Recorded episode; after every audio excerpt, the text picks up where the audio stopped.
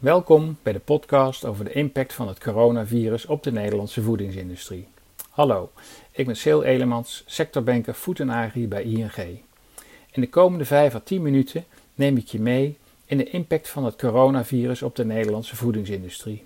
De voedingsindustrie is een vitale schakel in de voedselketen. Doorproduceren en het blijven leveren aan klanten in binnen- en buitenland is de opdracht aan de sector in tijden van corona. Maar lukt dat dan ook? Waar praten we nu eigenlijk precies over? De voedingssector neemt in de Nederlandse economie een belangrijke plaats in. Niet alleen voor Nederland, maar wereldwijd is de vooraanstaande positie van onze efficiënt werkende voedselketen zichtbaar. De voedingsindustrie levert een productiewaarde van bijna 70 miljard. Als je daar nog toeleverende bedrijven bij optelt, dan zit je op 100 miljard. Nederland voert voor bijna 40 miljard euro aan levensmiddelen uit. Borging van de voedselvoorziening is nu naast de zorg één van de prioriteiten voor Nederland. Het is voor iedereen van groot belang dat de voedingssector kan blijven produceren en kan leveren aan klanten in binnen- en buitenland. Het overgrote deel van de voedingsindustrie staat midden in extreem drukke tijden. Voor de voedingsindustrie is de impact van de corona-uitbraak heel divers. Dat is vooral afhankelijk van de marktsegmenten die je belevert. De sector produceert zowel voor retail als voor foodservice en voor binnenland en buitenland. Afhankelijk van je gekozen product-marktcombinaties verschilt die impact. Zo zal een voedingsbedrijf dat volledig aan retail levert alle zeilen moeten bijzetten. Bedrijven die produceren voor de horeca krijgen te maken met forse vraaguitval. En lever je als bedrijf ook aan het buitenland, dan krijg je daar een extra uitdaging bij om verse goederen op tijd op de plek van bestemming te krijgen. Hoe houden we de grenzen open en borgen we dat er voldoende grondstoffen zijn om onze levensmiddelen te produceren? Veiligheid en gezondheid van personeel boven alles. Om de voedselproductie te borgen is het creëren van veilige werkplekken essentieel en heeft de zorg voor gezondheid van het personeel topprioriteit. Ook de fabrieken moeten voldoen aan de anderhalve meter economie. De meeste bedrijven hebben hun bestaande veiligheidsprotocollen aangescherpt en op productielocaties gelden extra strenge toegangscontroles. Dat heeft her en der al geleid tot tijdelijk andere indelingen van productielijnen. Of er wordt minder vaak gewisseld, wat weer leidt tot lagere omstelkosten en minder tijdverlies, zodat er volop doorgeproduceerd kan worden. Dan heeft de consument soms maar een iets beperktere keuze.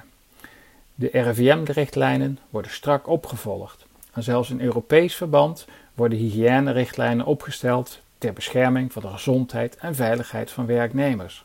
Dat gebeurt in nauwe samenwerking met de vakbonden, juist om te voorkomen dat het personeel ziek wordt.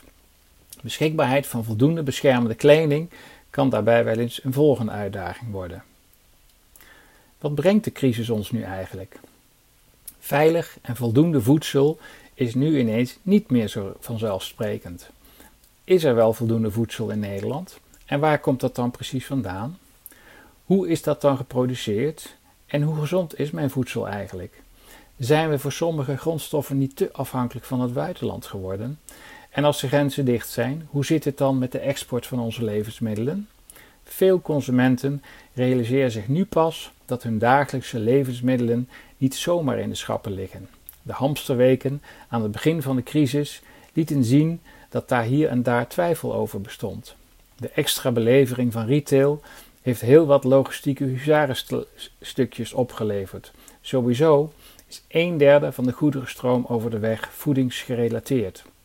En ondanks de huidige topdrukte is er in Nederland nog geen druppel melk de sloot in gevloeid. Terwijl ook de voedingsindustrie kwetsbaar is voor het coronavirus, vooral de exportgerelateerde en op foodservice gerichte bedrijven. Ten algemene kun je stellen dat de Nederlandse voedselketen in controle is. Het nut van het poldermodel laat zich nu eens te meer gelden. In crisistijden zoeken bedrijven in de keten elkaar op om samen zo efficiënt mogelijk aan één opdracht te werken. Dan is de keten ineens heel kort en worden er heel snel afspraken gemaakt.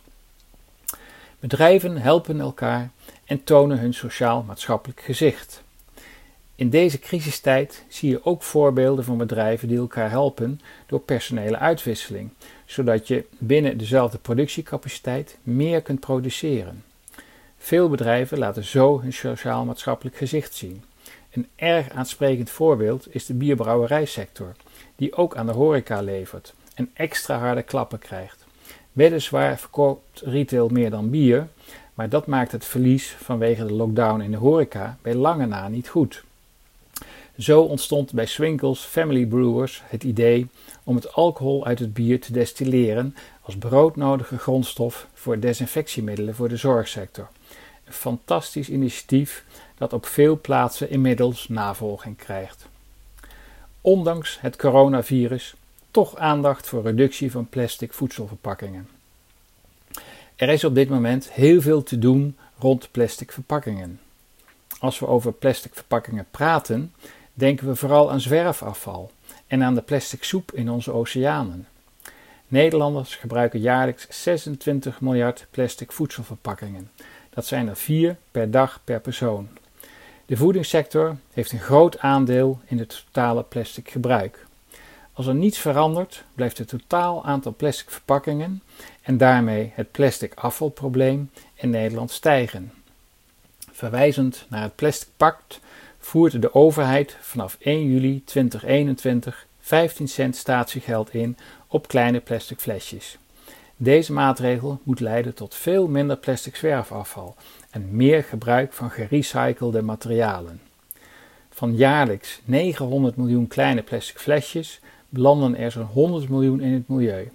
De verwachting is dat de nieuwe maatregelen leiden tot 90% inlevering van alle plastic flessen. Wat zijn nu de verwachtingen? Het is moeilijk om uitspraak te doen over het verloop van de corona-uitbraak. Sommige instituten voorzien een tweede uitbraak van het virus in het najaar. Over de gevolgen hiervan zijn ondernemers minder zeker, wat zich vertaalt in sombere prognoses. Onduidelijk is of de steunmaatregelen dan nog van toepassing zijn. Maar wel duidelijk is dat de korte termijn oplossingen al zijn ingevuld, zoals opschorting van oplossingen en gebruikmaking van borgstellingskredieten en andere regelingen. Dat betekent dat de uitdagingen groter zullen zijn. Wees dus goed voorbereid. Ook voor de periode na opheffing van de noodmaatregelen van de overheid. Daarbij kan het zinvol zijn je huidige productkanaalmatrix op het punt van kwetsbaarheid tegen het licht te houden en daarover het gesprek aan te gaan met afnemers en toeleveranciers of met je aandeelhouders. Dus wacht niet af, maar loop vooral voorop. Overheid en banken faciliteren. Als je een financieel en strategisch gezien gezond bedrijf was en je problemen zijn volledig toe te schrijven aan het coronavirus, dan helpen wij en de overheid jou om de coronacrisis te overleven. Daarvoor zijn diverse noodmaatregelen getroffen. Denk daarbij aan uitstel van belastingbetaling, de NOW-regeling voor het opvangen van personele lasten bij grote omzetverliezen. De borgstellingskredieten voor het MKB zijn verruimd en sinds 29 april is het garantieondernemerskrediet voor grote bedrijven live gegaan. Gezamenlijk hebben de maatregelen van de overheid en de banken geleid tot een liquiditeitsinjectie van 5,4 miljard aan zo'n 100.000 ondernemers. 75% van onze klanten heeft ING kunnen helpen met het uitstellen van de aflossingen. Samen houden we de Nederlandse voedingsindustrie sterk. Doe jij mee? Mocht je nog vragen hebben, dan kun je mij bellen op nummer 06 54 788 283 of stuur anders een mail aan sale.elemans.ing.com. Op de site ing.nl/zakelijk is ook meer informatie te vinden over corona en bijvoorbeeld Trends 2020.